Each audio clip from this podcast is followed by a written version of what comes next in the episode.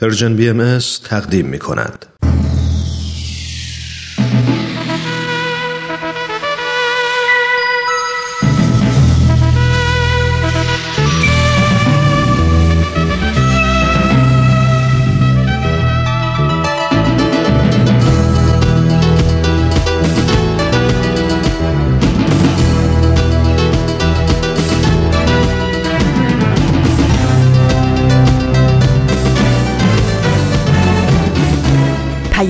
دوست.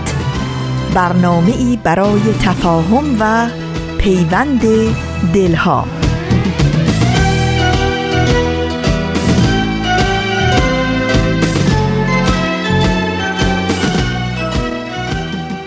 با گرمترین درودها از کرانه های دور و نزدیک به یکایک شما شنوندگان عزیز رادیو پیام دوست.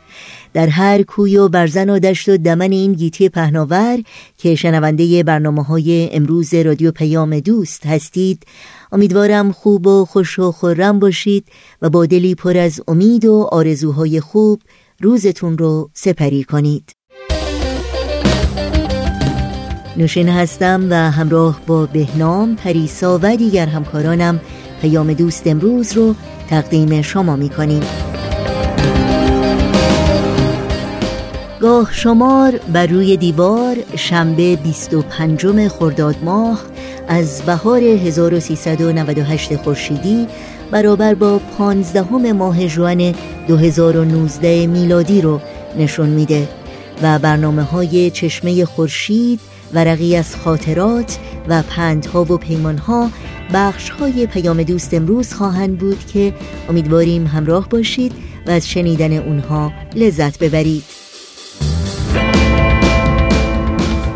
امروز همچنین در تقویم بین المللی روز جهانی عدم خشونت با سالمندان نامگذاری شده امیدوارم این یادآوری مشوق خوبی باشه برای همه ما در راه خدمت، مراقبت و مهربانی به افراد مسن و سالخورده در خانه و همسایگی و اجتماعی که در اون زندگی می کنیم. و ضمنا توجه داشته باشید که برنامه امروز پندها و پیمانها هم به همین مناسبت تهیه شده که در این پیام دوست تقدیم شما می کنیم. قبل از شروع برنامه های امروز اجازه بدین تا سریع اطلاعات راه های تماس با ما رو هم در اختیار شما بگذارم آدرس ایمیل ما هست info at persianbms.org شماره تلفن ما 001 703 671 828 828 در شبکه های اجتماعی ما رو زیر اسم Persian BMS جستجو بکنید و در پیام رسان تلگرام با آدرس at Persian BMS contact با ما در تماس باشید. اطلاعات راه های تماس با ما و همینطور اطلاعات برنامه های رادیو پیام دوست رو در تارنمای سرویس رسانه فارسی بهایی هم جستجو کنید. آدرس وبسایت ما هست www.persianbahaimedia.org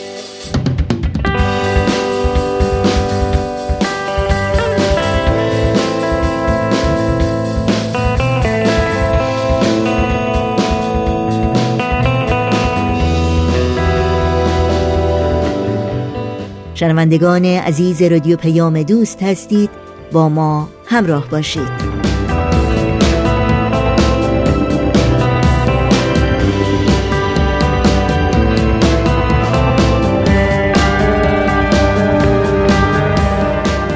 برنامه های امروز رادیو پیام دوست رو آغاز می کنیم با اولین بخش مجموعه جدید چشمه خورشید. این مجموعه به مناسبت دویستمین سال تولد حضرت باب بنیانگذار آین بابی و مبشر آین بهایی تهیه شده با تمرکز بر زندگی حضرت باب و آثار او. پس اگر آماده هستید با رامان شکیب و استاد بهرام فرید در این برنامه همراه بشیم و به اولین بخش مجموعه چشمه خورشید گوش کنیم.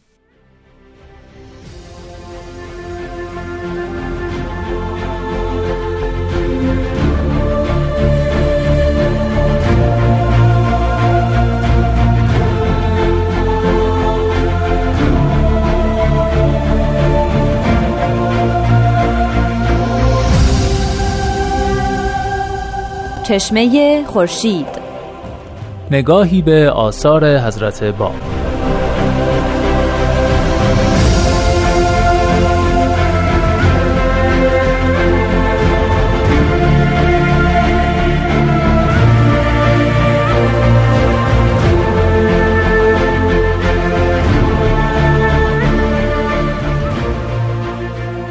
شنوندگان عزیز رادیو پیام دوست با درود. رامان شکیب هستم و این برنامه چشمه خورشیده.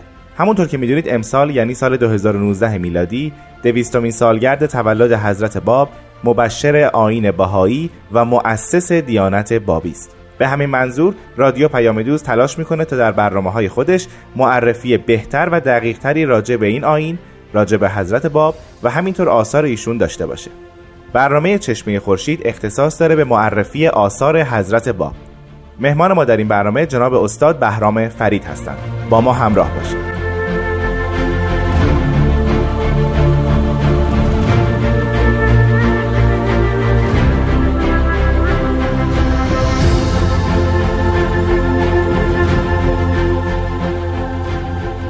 جناب فرید بسیار خوشحالم که شما رو در استودیو رادیو پیام دوست می‌بینم. با سلام و درود فراوان خدمت شنوندگان عزیز. من هم بسیار خوشحالم که یک بار دیگه در خدمت شما و شنوندگان محترم هستم. خواهش می‌کنم. این سال رو به شما هم تبریک میگیم و امیدواریم که در این سری برنامه ها بتونیم آنگونه که باید و شاید به معرفی آثار حضرت باب بپردازیم. امیدوارم که اینطور باشه و دیویستومین سالگرد تولد حضرت باب یکی از مهمترین وقایعی است که در نهضت بابی یا دیانت باهایی رخ داده و ما امیدواریم که بتونیم به بخش کوچکی از آثار حضرت باب بپردازیم. خیلی ممنونم. خب برای نقطه شروع طبق همه برنامه ها یک معرفی اجمالی از تاریخ حیات حضرت باب با هم داشته باشیم. حضرت باب که بود؟ در واقع باید از نام ایشون شروع بکنیم. نام ایشون پیوند دو تا اسم بسیار مهم در دیانت اسلامه. نام حقیقی ایشون سید علی محمد که در شیراز متولد شدن و گویا از و گویا جز نبوات کتاب الهی بوده که یه روزی خواهد رسید که شمس و قمر با هم جمع خواهند آمد. به تعبیری شمس و قمر یعنی محمد و علی است که در طبق اسطوره ها و بر طبق احادیث اسلامی گفته شده که یه روزی این دو با هم جمع خواهند شد و در کریمه قرآنی هم به این آیه اشاره شده بود. گویا به همین خاطر هم اسم هست باب به نحو بسیار عجیبی با این شمس و قمر قرین شده. یعنی علی محمد و چون سید بوده جز خاندان سادات محسوب می شدن از این جهت دارای اعتزاز بسیار زیادی در نزد اطرافیان خودشون بودند و در شهر شیراز متولد شدند. سال تولدشون 1235 هجری قمری مصادف با 1819 میلادی است. در قرن 19 هم یعنی یکی از پر التحاب ترین قرنهای تاریخ بشری متولد شدند که ما انشاءالله در طول برنامه گاهی اوقات به این زمان هم رجوع خواهیم کرد. حتما. خانواده حضرت باب یا خانواده سید علی محمد به چه کاری اشتغال داشتن؟ چه جایگاهی در اجتماع داشتن؟ در شیراز اون زمان؟ و چه نگاهی به این خانواده می‌شد در اون دوره؟ در واقع همونجوری در تواریخ آمده حضرت باب جز خاندان تجار بودن. یعنی اهل تجارت و پیشه و یکی از معروفترین خاندان ها محسوب می شدن و بعدها هم می بینیم جز منصوبین درجه یک حضرت باب بعدها به آین باهایی در آمدن و به همون شغل تجارت مشغول بودن و دایره تجارتشون از شهر شیراز به بوشه و از بوشه به بمبئی و دیگر نقاط مورد تجارت یا محل تجارت ایران آن زمان بودن.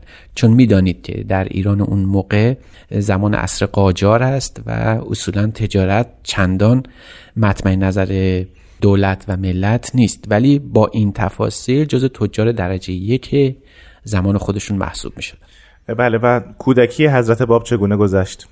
خب در تواریخ بابی و باهایی به کرات آمده که داستانهای بسیار زیادی در وصف ایشون تعریف می‌کنن.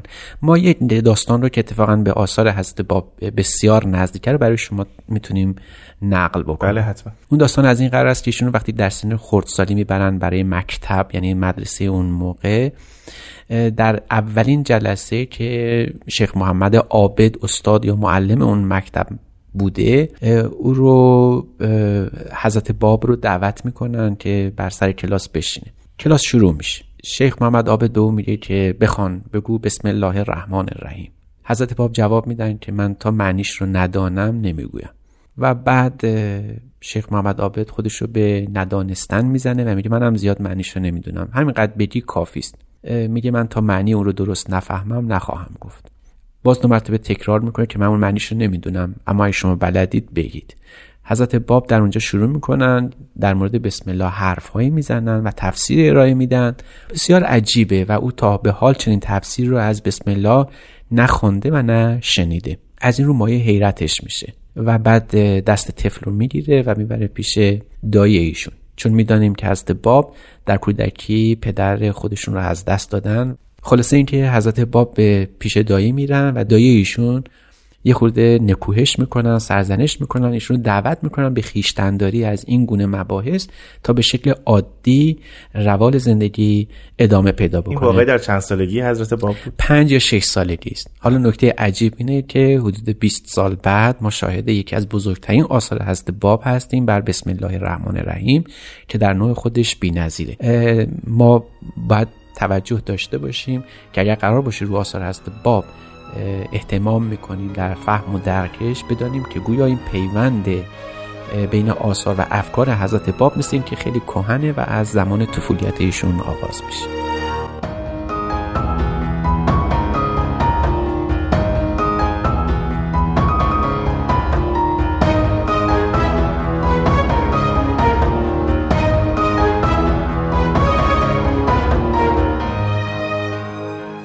شنوندگان عزیز این نخستین قسمت از مجموعه برنامه چشمه خورشیده. ما در این برنامه به معرفی و بررسی آثار حضرت باب می‌پردازیم. جناب فرید شما پیش از استراحت فرمودید که دایی حضرت باب ایشون رو سرزنش می‌کنه باشون صحبت می‌کنه که خیشتندار باشن. بله. این آیا به این معنی است که خانواده حضرت باب آگاه بودن از اینکه حضرت باب در اون سن دارای چه ویژگی ها و خصلتی هستند یکی از سوالاتی است که مسلم برای همه پیانبران یا مظاهر ظهور به تعبیر بهاییان رخ میده که آیا رفتار اجتماعی اونها سبب امتیاز اونها از دیگر افراد یا اخشار جامعه می شده یا به تب چنین هست. گویا از کودکی بر طبق باور بهاییان پیانبران از همون کودکی می‌دانند که جزو رجال خاص خداوند محسوب میشن و امتیاز نبوت به اینها تعلق گرفته. بله این چنین هست و این امتیازات رو چون نزدیکان باور نمی‌کنن به اینکه این شخص این کودک ممکن یکی از پیانبران الهی و اولیای الهی باشه معمولا تعویل به قرائب و عجایب رفتار می‌کردن و این چنین هم هست در زمان حضرت باب. علائم بزرگی و شور و نشاط روحانی در ایشون به کرات دیده شده و خود ایشون هم در چندین اثر به, به زمان طفولیت خودشون اشاره کردن. نکته جالبی گفتین در کدوم آثار خودشون به زمان طفولیتشون اشاره می‌کنن؟ باز انشالله در بررسی آثار به اون خواهیم پرداخت ولی ایشون یه اثر بسیار بسیار خاص دارن به اسم صحیفه بین الحرمین که در اون اثر به جزئیات زندگی خودشون اهم از تاریخ تولد زمان حیاتشون کودکیشون اشاره کردن. و همینجا برای شنوندگان محترم بعد عرض بکنم که ما صرفا تنها پیانبری است در طول تاریخ ادیان سراغ داریم که با قید تاریخ و جزئیات دقیق به حوادث زندگی خودش اشاره کرده و این یه انقلاب در تاریخ ادیان که یک پیانبر با این دقت نظر و با این هدت بسر کوشیده از اختلاف پیروان پس از ایشون جلوگیری کنه. ممانعت کرد که مثل حضرت محمد که تاریخ تولدش معلوم نیست یا مثل حضرت مسیح که اصلا شخصیت تاریخی او زیر سوال هست بهاییان دچار این تضاد یا این دچار این بحران ها نشن و گویا این تراوت فکر رو ما از این جوان 25 ساله 24 ساله بعد در نظر بگیریم و جزء عجایب تاریخ محسوب میشه.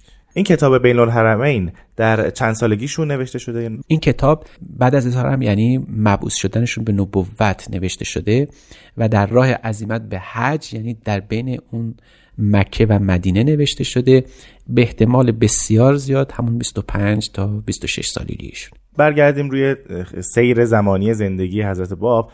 جوانی و نوجوانی ایشون چطور گذشت؟ به چه کاری اشتغال داشته؟ بله جوانی ایشون عمدتا به تجارت در بوشهر انجام مید اما میل ایشون این بود که با دو تن از بزرگترین شخصیت های تاریخی در زمان خودشون که قطب فکری محسوب می شدن آشنا بشن و اون شیخ احمد احسایی و سید کازم رشتی بانیان نهضت شیخی یا مکتب شیخی هستند از این روی ایشون در اون زمان در سال 1257 هجری قمری یعنی تقریبا 22 سالشون بود قصد می‌کنن که به کربلا برن و در محضر درس سید کازم شرکت بکنن. ما در تاریخ می‌دانیم که ایشون حدود ده ماه تقریبا ده ماه در اون مجلس یا در کربلا زیستن در کنار سید کازم چند بار ملاقات اتفاق افتاده بود. بیگمان باید با برخی از پیروان بعدی خودشون که جزو حروف حی محسوب می‌شدن در همون زمان بعد یک تلاقی یک تلاقی یا یک آشنایی صورت گرفته باشه و بعد به خواهش خاندانشون به خصوص مادر بزرگوارشون و اینکه ایشون مجرد هستن برمیگردن به شیراز تعهل اختیار می‌کنن و در سال 1259 صاحب یک فرزندی میشن که به اسم احمد که در همون طفولیت فوت می‌کنه و بعدا در آثار دیگری ایشون مراجع به این فرزند و مادر بزرگوارشون و همسرشون نکته های ظریف و لطیف و بسیار بسیار شنیدنی خواهیم دید شما اشاره کردید به محضر درس سید کاظم رشتی بله. و, و همینطور شیوه فکری نهزت شیخیه بله بله. پس باید انتظار داشت که در مطالعه, مطالعه و بررسی آثار حضرت باب این نهضت شیخیه هم مورد نظر مخاطبین باشه. یعنی تو ذهن باید یه آگاهی نسبی راجع به این مکتب و نوع فکریش داشته باشیم درسته؟ بیگمان همینطوره. بعدا جز مقدمات بحث خودمون روی آثار حضرت باب اشاراتی خواهیم داشت که در از چه زوایایی این مکتب دخیل شده در آثاریشون و از چه, چه اصلاحاتی هم نسبت به مکتب شیخی توسط حضرت باب صورت گرفته. بعدا به این اشاره مفصل خواهیم کرد. و اما فکر می‌کنم باید برسیم به نقطه عطف زمان زندگی حضرت باب و اون به نبوت رسیدن ایشون یا اظهار امر ایشون. بنابر قول بهاییان هست. بله. کی این اتفاق افتاد؟ در کجا این اتفاق افتاد و شرح ما چه بود؟ بله ما بعد به تاریخ رجوع کنیم تا مفصل این قضایی رو بدیم اما تاریخ 1844 میلادی مطابق با 1260 هجری قمری است. درست هزار سال از فوت امام حسن عسکری میگذره. یعنی دقیقا در رأس هزار سال از خاتمه پیدا کردن امامت در مکتب شیعی حضرت باب ظاهر میشن و این جز نبواتی بوده که در قرآن و احادیث اسلامی به اون بشارت داده شدن. 18 یعنی هزار سال منظورتون بله هست. بله بله. یوم اندالله هزار سال محسوب میشه. در قرآن به دفعات نازل شده. حضرت باب این رو جز علائم ظهور می‌دونستن و حتی این عدد 1260 رو هم جز اعدادی بوده جز سنواتی بوده که نبوت گفته شده بهش پیشگویی کرده بودن که درست در نصف کوچکترین عددی که به جمعی آهاد قابل انقسام باشه و ظهور خواهد کرد. عدد 2520 رو اگر نصف کنید باز به عدد 1260 می‌خوریم که گفته شده در اون سال قائم آل محمد ظاهر خواهد شد. ایشون در اون سال که اظهار امر یا اظهار بعثت خودشون رو بیان می‌کنن 18 نفر به نام حروف حی به تعبیر ایشون مؤمن میشن و بعد نهست بابی دیانت بابی از اون پس وجهه انقلابی و جهانگیر خودش رو نشون میده.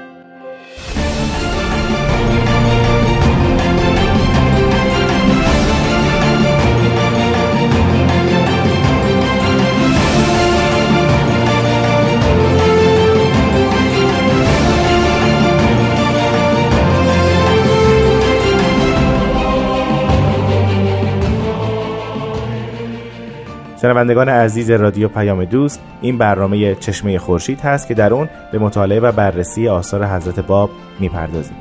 جناب فرید راجع به زمان اظهار امر یا به پیامبری رسیدن حضرت باب صحبت کردید. بله. چه اتفاقی افتاد در اون لحظه در اون روزها و حتی در اون هفته ها در سال 1260 برای حضرت باب بله این از دو زاویه قابل بررسی. یک جهتش جهت رفتار اجتماعی یا بازخورد اجتماعی قضیه است که ما می‌بینیم بسیار آرامه و گویا کسی از کسی خبردار نمیشه. ولی از یه طرفی انقلابی در ملکوت خدا رخ میده که در قلوب مؤمنان داره متجلی میشه. از بله. این جهت میشه گفت که مهمترین واقعی که در تاریخ رخ میده پیدا شدن یک روزن است. ما اظهار امر رو فقط نباید ببینیم به عنوان اینکه کسی به کسی ابلاغ این می‌کنه که پیامبر. اما از این چشم اندازی که حضرت باب به ما کمک کردن در آثارشون متوجه بشیم این است که در اون زمان یک روزنه ای باز میشه. روزنه ای که هر چقدر کوچکه اما ورود به ملکوت خداست.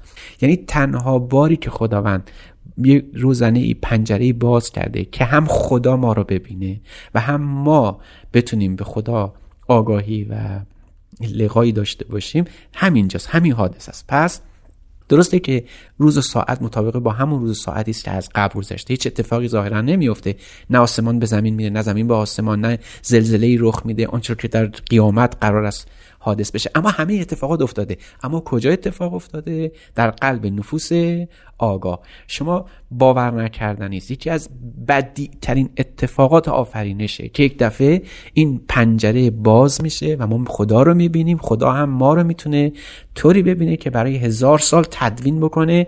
نقشه هستی و آفرینش. این از در آثار حضرت رب برنامه همچین نگاهی رو می‌بینیم و قصد ما هم از معرفی آثار حضرت رب این است که به چنین منظره هایی احاطه پیدا کنیم.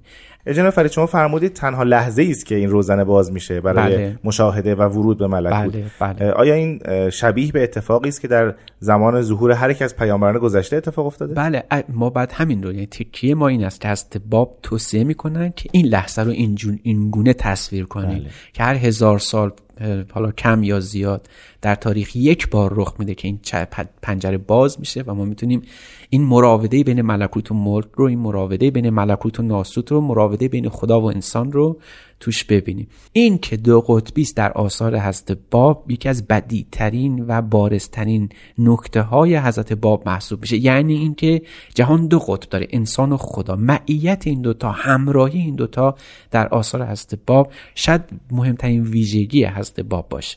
از سوی دیگر باید به این چشمانداز هم نظر بکنیم که حضرت باب برای نخستین بار پرده از یک حقیقت غیبی در بعثت به کنار می‌زنن یعنی چی؟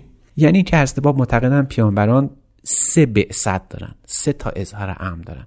یه اظهار امر ایشون یعنی اعلان اینکه پیامبر خدا هستن خفی است. خیلی در نهان صورت می‌گیره. کسی از کسی خبردار نمیشه. درست همون اتفاقی که برای حضرت محمد در همون سنوات اولیه مکه رخ داد. بله. جز بستگان اولیه ایشون همراهان نخستین ایشون کسی واقعا خبردار نبود. خود حضرت رسول سه سال سفارش کردن که مبادا این واقعه یعنی اظهار نبوت ایشون به دیگری گفته بشه. خیلی در نهان بود. بعد از سه سال اظهار امر علنی رخ میده. یعنی به عموم فاش میشه. ما تاریخ دقیق 5 جمادی 1260 رو اظهار امر یا بعثت علنی ایشون محسوب می‌کنیم. اما گویا قبل از این اظهار امر خفی ایشون پیش از این رخ داده و برخی از نزدیکان ایشون یا همراهان ایشون گویا از این واقع خبردار بودن. ما این از کجا می‌فهمیم؟ از خود آثار حضرت رب همونطور که عرض کردم تنها پیامبری است که از جزئیات زندگی خودشون به خوبی پرده برداشتن و تاریخمندش کردن. از جمله خود حضرت رب می‌فهمن قبل از پنج جمادی. در زیقده سال قبلش حضرت باب این حقیقت غیبی رو فهمیده بودن و برخی از نزدیکانیشون از این ماجرا با خبر بودن. اما اظهار امر یا بسط سوم عبارت است از بسط عمومی ایشون. یعنی زمانی که ایشون به دو قطب طبقات اجتماعی در اداره جامعه می‌پردازن و اون علما و عمرا باشن. یعنی اهل سیاست و اهل دین و مذهب وقتی مظهر ظهوری پیامبر خدایی نامه هایی می نویسه به این دو قطب یعنی اظهار امر عمومیش. عمومی هم رخ میده و ما هم در زمان حضرت رسول هم در زمان حضرت مسیح و به تب در زمان حضرت باب و همینطور در بعدها در زمان حضرت بهاءالله مشاهده می‌کنیم که این اتفاق یعنی به صد عمومیشون هم رخ داده خب جناب استاد بهرام فرید وقت برنامه امروز ما رو به پایان هست. در هفته های بعد بیشتر راجع به حضرت باب زندگیشون و آثارشون با هم صحبت خواهیم کرد. امیدوارم این گونه باشه و پیشا پیش از خدا می‌خوام که به شما و شنوندگان عزیز قوت و قدرت بسیار عطا کنه خیلی ممنونم از شما. شنوندگان عزیز از شما هم سپاسگزارم که با ما همراه بودید. هفته بعد با قسمت دوم برنامه چشمه خورشید با شما همراه خواهیم بود. خدا نگهدار.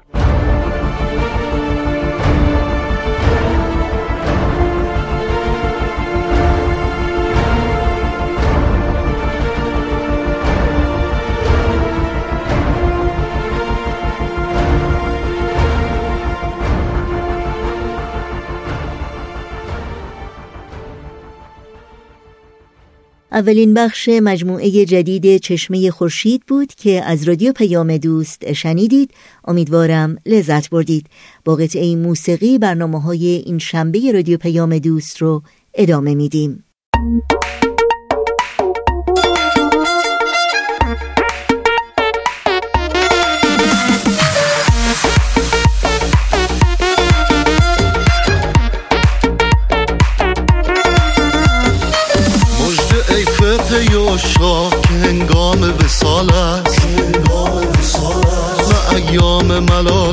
زندوه برایید و سوی عشق گرایید که آن دلبر دلجوی دلارا که نهان بود زنزار و خفی بود زفکار و بسیر در طلبش جام دریدند و سهر آه کشیدند و از او از او نام و نشان هیچ ندیدند و به صد مهر و وفا از کرم و لطف و صفا پرده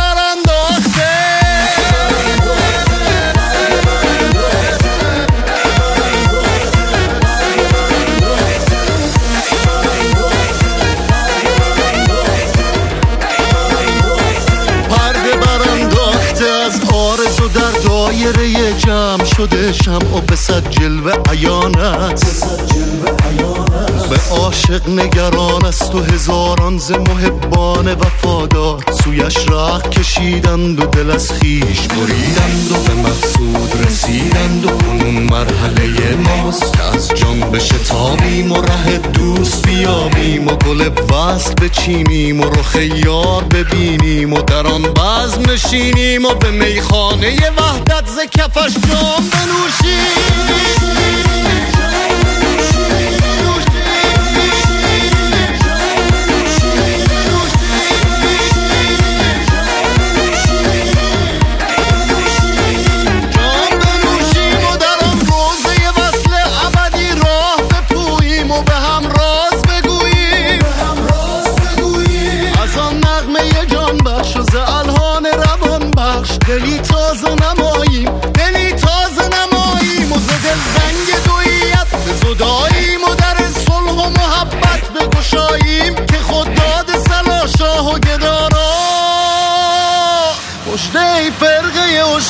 tengo me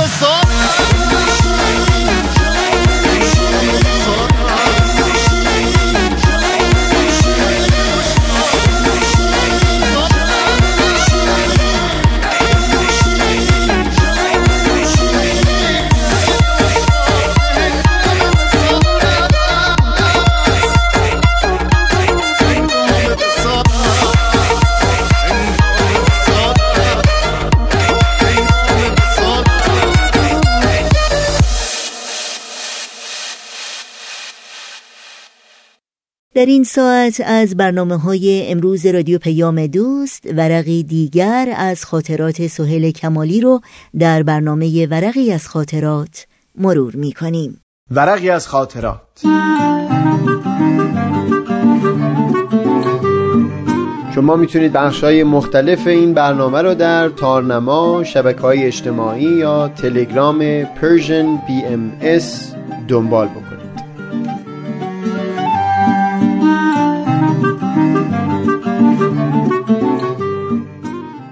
این ورق یک ریسمان کافی است.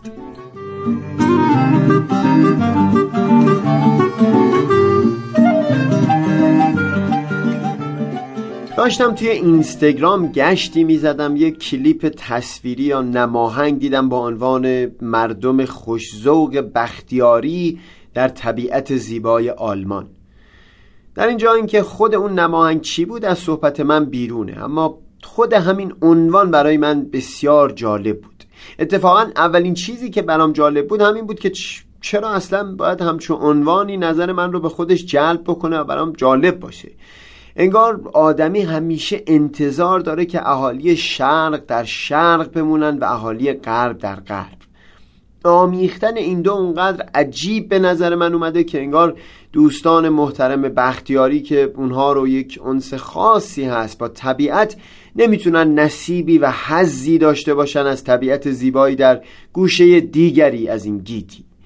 تجربه خودم اون بوده که کافی است به نحوی با ساکنان یک منطقه کشور یا دیانت همدم بشم. همون بس هست تا یک احساس انسی با تمام اون کشور یا منطقه یا طایفه و گروه در دلم حس بکنم. به قول اون بزرگ که می‌گفت من این شهر را دوست دارم. در این شهر یک نفر هست که با او آشنا هستم. همه تجربه این دوستان بختیاری رو خود من در مورد چین، مکزیک، کانادا، آمریکا و ترکیه داشتم. در هر یک از اینها چیزی سبب شده تا پیوند عمیقی با هر یکی احساس بشه. سفری که با دوستم قدیس به چین داشتیم شاید از میون زیبایی ها چیزی که بیشتر از همه ما رو با این کشور پیوند داد قارهایی در نزدیکی شهر لویانگ در استان هنان بود که در منطقه نه چندان وسیع حدود 2300 قار کنده بودند با نزدیک 100 هزار مجسمه در اندازهای مختلف که بزرگترینشون بلندیش به 17 متر می رسید شکوه اون مجسمه از بودا و دو مجسمه دیگه که یک دو متری کوتاهتر کنارش قد برافراشته بودن ما رو نسبت به مردم اون کشور قدری متواضع کرده بود. اما فراتر از این زیبایی چیزی که دل ما رو با کل اون کشور بیش از همه پیوند داد آشنایی عمیق با دو نفر از ساکنان اون سرزمین بود. برای انجام معامله باید سوار بر قطار می شدیم تا از شهر گوانجو به شهر شیان در نواحی مرکزی چین می رفتیم. راه حدود 20 ساعت به طول می انجامید. چون اهل اونجا نبودیم و شهرهایی هم که از اونها میگذشتیم توریستی نبودن. وقتی با دو سه نفر که کنار ما نشسته بودن مشغول صحبت های بریده بریده به زبان انگلیسی شدیم ده یازده نفر از های قطار دور ما جمع شدن. کمی که قطار خلوتتر شد دو نفر از اونا حدود 5 6 ساعت با ما هم صحبت شدن. بیشتر صحبتامون با اشاره بود. نقشه چین رو هم در دست داشتم و اونا به ما نشون دادن که اهل خوتن هستن. اسم یکیشون احمد بود و دیگری اونطور که خودش تلفظ می‌کرد اناصر که گمان می‌کنم صورت عربیش الناصر بوده باشه. گویا از مسلمانان اویغور بودند. شماره تلفنشون رو به ما دادن و اصرار می‌کردن که در خوتن به دیدارشون بریم. و چون می‌دونستن قوانین تبت برای توریستا خیلی دشوار هست به ما می‌گفتن اگر روزی به دیدارشون رفتیم ما رو برای گشت و گذار به سرحدات تبت هم می‌برن چقدر هم برای من و هم قدیس عجیب بود که با اون که نمی‌تونستیم درست با اونها صحبت کنیم اما یک خلوصی در حالات و رفتارشون موج می‌زد که ما رو ناگزیر می‌کرد اونها رو دوست داشته باشیم. اونا فقط چند کلمه پراکنده عربی و انگلیسی می‌دونستن. ما هم که حتی یک کلمه چینی یا اویغوری یا ترکی نمی‌دونستیم. ولی حتی بعد از یک دو سه سال که از سفر ما به چین گذشته هنوز که هنوزه هر وقت صحبت از چین میشه قدیس اولین چیزی که میگه یه چیزی توی این مایه هاست که آه احمد و عناصر یادت هست؟ چقدر دلم هوای دیدنشون رو کرده. چقدر دوست داشتم می‌تونستم حرفاشون رو بفهمم.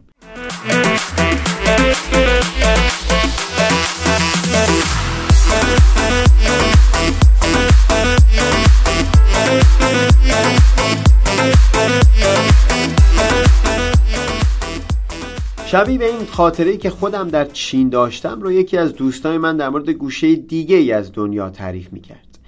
خوب به یاد نمیارم که خود او از اون رستورانی که تعریفش رو می‌کرد دیدن کرده بود یا شخص دیگه ای از ساکنان اون حوالی براش تعریف کرده بود.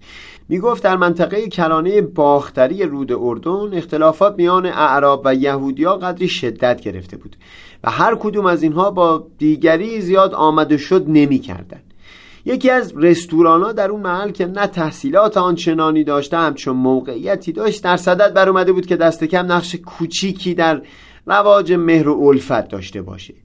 توی صورت غذاها نوشته بود بهای هر سفارش برای یک نفر یهود 20 دلار. برای یک نفر عرب 20 دلار. برای دو نفر یهود 40 دلار. برای دو نفر عرب چهل دلار. اما اگر یک یهود و یک عرب بر سر میز نشسته باشند قیمت برای هر نفر ده دلار خواهد بود. خوراک اون رستوران بسیار دلپذیر بود و نامش هم شناخته شده بود. به مرور افراد یهود و عرب زمانی که تنها به رستوران اومده بودن با یکدیگر مینشستن تا نرخ غذا برای هر دو نصف بشه. کم کم این شمار کسان بیشتر و بیشتر شد. تا کار به جای رسید که در اون منطقه خاص شمار بسیاری از افراد دو طایفه با هم دیگه انس و الفتی گرفته بودند. بی اون که این بار هدفشون دیگه نصف شدن قیمت غذا باشه. البته دوست من این جریان رو تعریف کرد برای بیان این نکته که لزوما بنا نیست شخص دارای موقعیت عالی باشه تا اثری بر رواج دادن فرهنگ یگانگی و صلح داشته باشه. اما اینجا بیشتر اون بخشی توجه من رو به خودش جلب کرده که این آدمی رو پیوندی با بخش بسیار بسیار کوچکی از یه جامعه کافی است تا دلش رو با جامعه بزرگ گره بزنی. جوری که خیشتن رو از اونها جدا نبینی. یک بار همینجا در ورقی از خاطرات تعریف کردم از سفری که با اهالی چار پنج تا کشور مختلف دنیا به منطقه یلوستون داشتیم. نه اینکه چطور چیز ساده ای سبب شد تا دل همه اونها با فرهنگ ایران جوشی بخوره. راستی عجیبه که خوردن باقلوای ایرانی و نوشیدن چای ایرانی مردمان اون سوی دنیا رو علاقمند بکنه به آشنایی بیشتر با هر اون چیزی که مربوط به سرزمین ایران و این مرز و بوم باشه.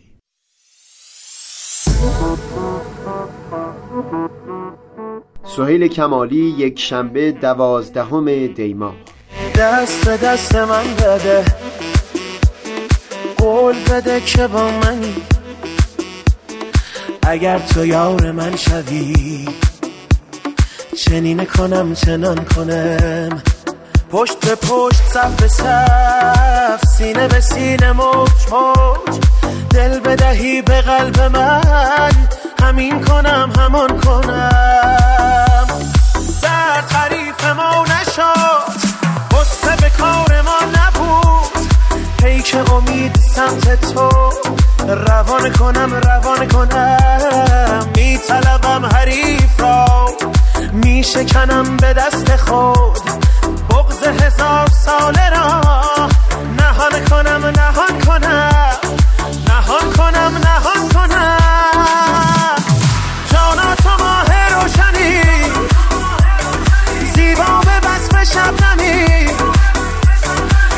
حالم دگرگون می‌کنی. تو ماه رویای منی. جانا تو ماه روشنی. زیبا به بسم شب نمی. حالم دگرگون می‌کنی.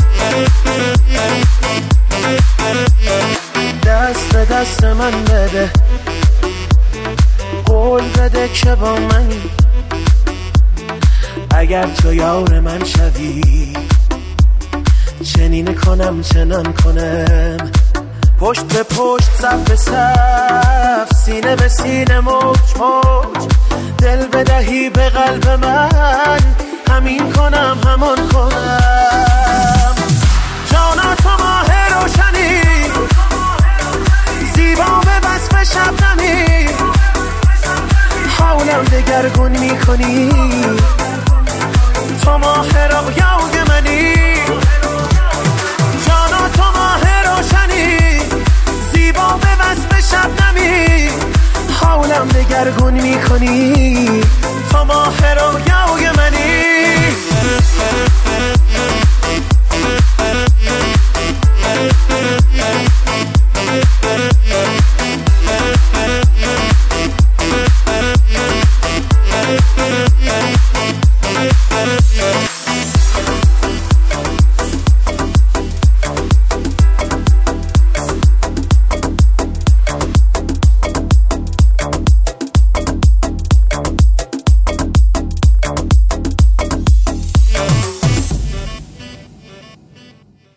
پندها و پیمانها.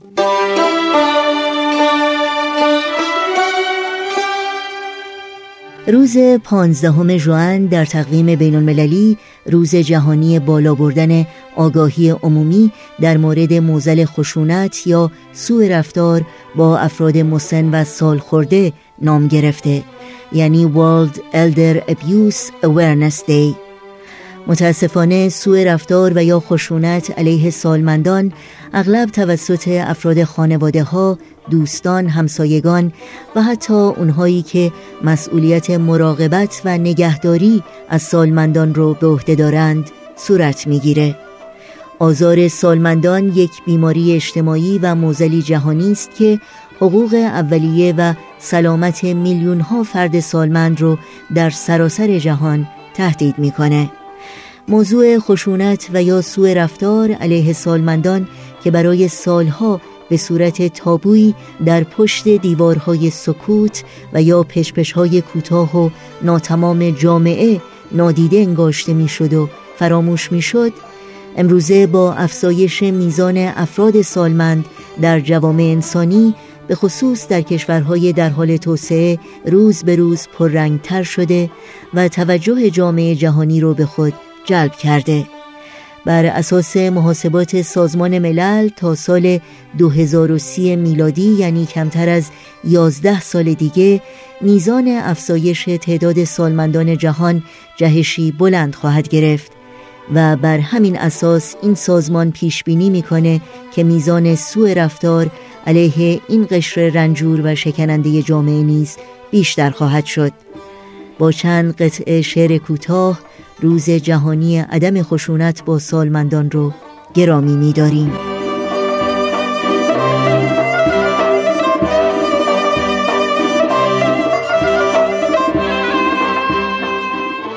تازه جوانی ز سر ریشخند گفت به پیری که کمانت به چند پیر بخندید و بگفت ای جوان دهر تو را نیز دهد رایگان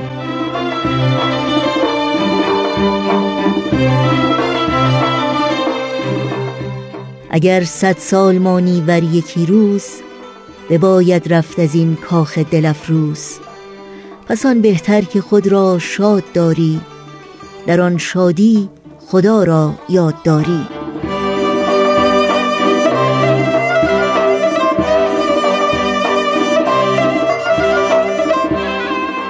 مخنده نوجوان زنهار بر موی سپید ما که این برف پریشان بر سر هر بام میبارد.